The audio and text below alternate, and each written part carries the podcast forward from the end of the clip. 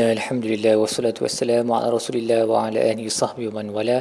InsyaAllah dalam episod kali ini kita akan membincangkan tadabbur bagi muka surat empat ratus tujuh puluh lima, maaf, empat ratus tujuh puluh enam, surah terakhir bagi surah muka surat terakhir bagi surah Ghafir, ayat tujuh puluh lapan sehingga ayat lapan puluh lima.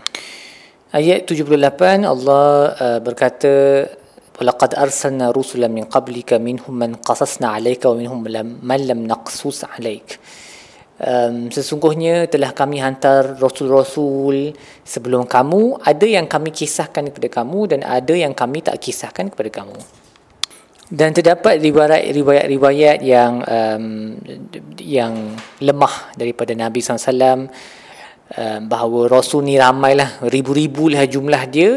Dan daripada jumlah tersebut beberapa ratus adalah uh, para rasul, nabi yang ribu-ribu, rasul yang ada beberapa ratus. Tapi the specific number tu is not known. Kita tak boleh bergantung pada riwayat yang lemah lah untuk tahu um, nilai yang sebenarnya. Tapi it's not important pun, tak penting pun. Dalam ayat ni pun Allah tak sebut jumlah mereka. Yang Allah sebut adalah rasul banyak. Ada yang Allah sebut dalam Quran, dalam sunnah, ada yang Allah tak sebut. Dan ada antara nama-nama mereka kita tahu daripada kitab-kitab terdahulu. Yang penting mereka semua datang dengan mesej yang sama, iaitu bertakwa kepada Allah dan ikut apa yang Rasul tu bawakan. Mesej tauhid dengan mesej ittiba'. Um, dan kebanyakan Rasul bila mereka datang, mereka datang dengan ayat. Dalam ayat ni bermaksud sejenis mukjizat lah untuk membuktikan kerasulan mereka, tapi ia hanya dengan izin Allah. Mereka tak boleh bawa ayat tu suka hati sahaja.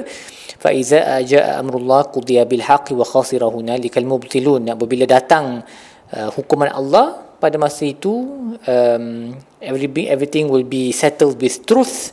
Semua benda akan um, diselesaikan dengan kebenaran. Dan waktu itu orang yang asyik nak menolak, membatalkan apa yang dibawa oleh para Rasul, mereka akan rugilah pada waktu itu. Kemudian Allah sebut tentang nikmat uh, haiwan ternakan. Allah telah menjadikan haiwan ternakan untuk kita uh, menunggangnya, untuk makannya. Litarkabu minha wa minha ta'kulun. Walakum fiha manafi'u. Dan juga kamu ada manfaat-manfaat yang lain. Uh, dan yang disebut oleh Ibn Ashur uh, meliputi uh, kulitnya, susunya, um, dia punya fur tu, dia punya wool. Okay. Uh, harga dia. Dan juga haiwan ni kan juga digunakan sebagai pembayaran untuk diyah. Diyah adalah um, blood money kan, bila kita bunuh orang uh, dan dikenakan hukuman qisas, dia ada sama ada boleh bunuh balik ataupun boleh bayar diyah dalam bentuk haiwan ternakan ni, ataupun boleh diberi sebagai hadiah mahar ke. So jadi banyak uh, banyak manfaat-manfaat lain yang yang um, fizikal dan juga yang maknawi juga. Um, seperti yang disebut ni lah, uh, boleh buat jadi kemah, kulit je tu boleh buat jadi kemah, kita boleh buat alas untuk duduk, um, dan kadang-kadang haiwan-haiwan ni cantik dilihat dengan mata, so dia memberi kesejukan uh, kesejukan hati, okay, menenangkan jiwa. So there's a lot of other benefits apart from just eating and riding, selain daripada makan dan menunggang sahaja.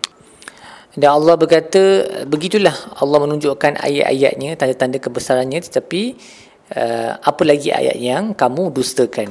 Tidakkah uh, mereka berjalan di bumi ini dan melihat bagaimana uh, penghujung orang-orang yang telah mendustakan para rasul mereka, yang kaum-kaum ni jauh lagi kuat, jauh lagi banyak pengaruh mereka di bumi ni, tinggalan-tinggalan mereka ada lagi, tapi tak ada guna, semuanya habis. Falamma ja'atuhum rusuluhum bil bayinat, bila datang para rasul mereka dengan kebenaran-kebenaran, bukti-bukti, farihu bima indahum minal ilmi wa haqa bihim ma kanu bihi yastahzi'un. Mereka bongkak dan berseronok dengan ilmu yang ada pada diri mereka, dan kemudian benda yang mereka dustakan dan perlekehkan itu telah meliputi mereka, iaitu azab Allah.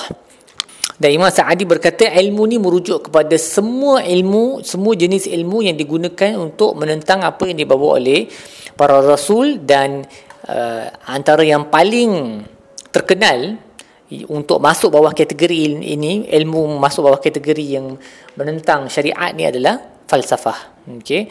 Dan mantik Yunani ni seperti yang disebut oleh Imam Sa'adi lah, kerana dengan ilmu falsafah, dengan mantik ni, banyak ayat-ayat Quran telah tertolak um, uh, kerana mereka mendahulukan akal uh, daripada wahyu.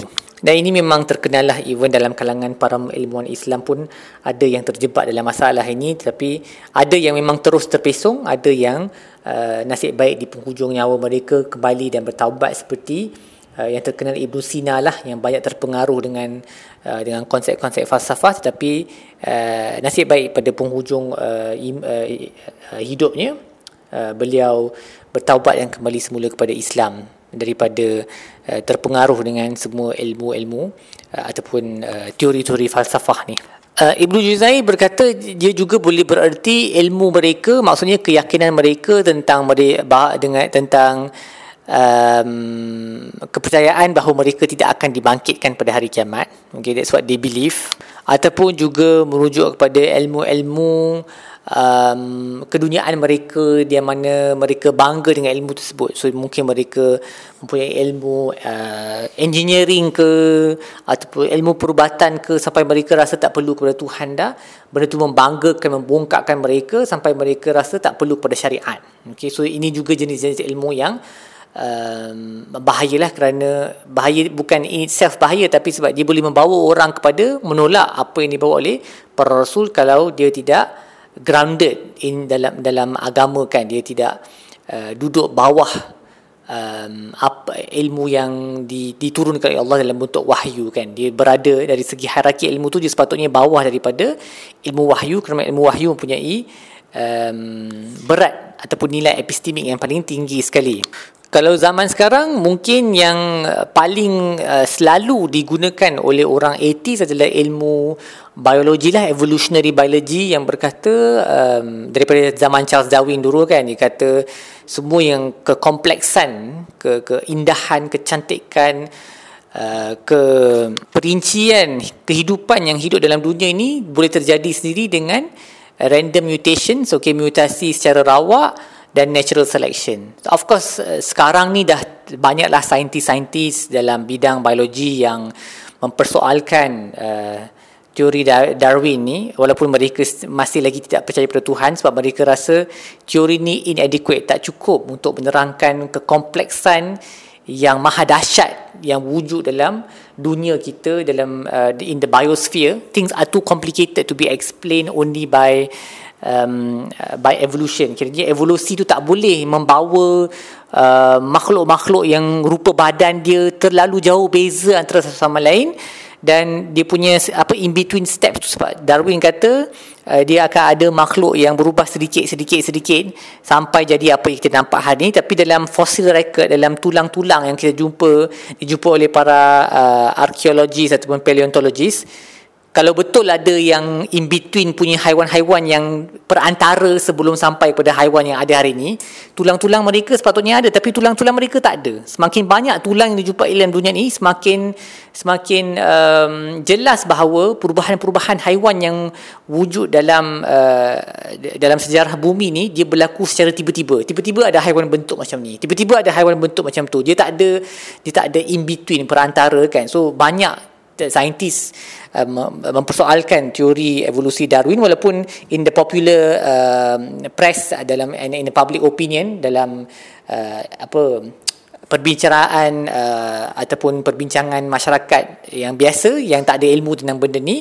mereka masih lagi berpegang kepada teori Darwin sebagai the ultimate truth, kebenaran yang hakiki yang uh, telah menghapuskan keperluan untuk percaya kepada Tuhan, sebab nature by itself sendiri boleh datangkan kepelbagaian haiwan dan tumbuhan uh, di, di dunia ini. Tapi of course currently that, that's not true lah. Di, di dalam perbincangan saintifik memang terlalu banyak masalah dengan teori Darwin tu, um, dan menunjukkan bahawa sebenarnya orang yang kekal berada di atas landasan kepercayaan Darwinism ni, mereka lebih jahil daripada berilmu lah. Ha. So apa-apa jenis ilmu pun lah, kosmologi ke, macam Stephen Hawking tu, uh, dia nak tukar kepada string theory ke, multiverse ke, all of these things, ilmu-ilmu yang mereka ada menggunakan bahasa yang jargon yang kompleks, tapi sebenarnya dia bercanggah dengan bukti-bukti sedia ada. Um, dan tujuan mereka uh, menggunakan ilmu mereka uh, apa dengan cara yang um, mengkonfuskan, mengelirukan masyarakat adalah sebab mereka tak nak percaya pada Tuhan. Mereka nak tak nak apa-apa, they don't want their life to be controlled by any laws by God. Okay, so mereka uh, memutar belikkan bukti-bukti ada yang sebenarnya bukti-bukti itu kalau betul-betul dilihat, if you look objectively at the evidence, dia memang sebenarnya menunjukkan kepada uh, they, they point in the direction of God lah, dia memang uh, menuju ke arah Tuhan, bukan sebaliknya. Ha, tapi mereka putar belik sikit lah, termasuklah Stephen Hawking ni yang kosmologi semua tu. So macam uh, saya pernah sebut beberapa kali dah, Doktor Stephen Meyer, seorang um, uh, saintis daripada Cambridge uh, yang mengkaji, uh, menulis buku tentang uh, history. Uh, nama buku dia adalah The Return of the God Hypothesis, yang banyak Uh, membawa kajian-kajian terbaru dalam bidang kosmologi, dalam bidang biologi, untuk menunjukkan bahawa bukti-bukti yang ada sekarang sebenarnya uh, kalau berdasarkan ilmu yang hakiki memang pointing towards God lah, dia bukan pointing away from God. Tapi malang, amat malang, kita ada orang-orang yang konon dia belajar sikit je sebenarnya, tapi dia rasa dia dah hebat, uh, lepas tu dia kata, oh, I'm too intelligent to believe in God. Bongkak yang teramat. Dan inilah ayat ni memang untuk orang seperti itu. Dan Allah berkata mereka ni bila datang bila bila datang uh, azab Allah, baru waktu tu mereka nak percaya, amanna billahi wahdahu wa kafarna bima kunna bihi musyrikin.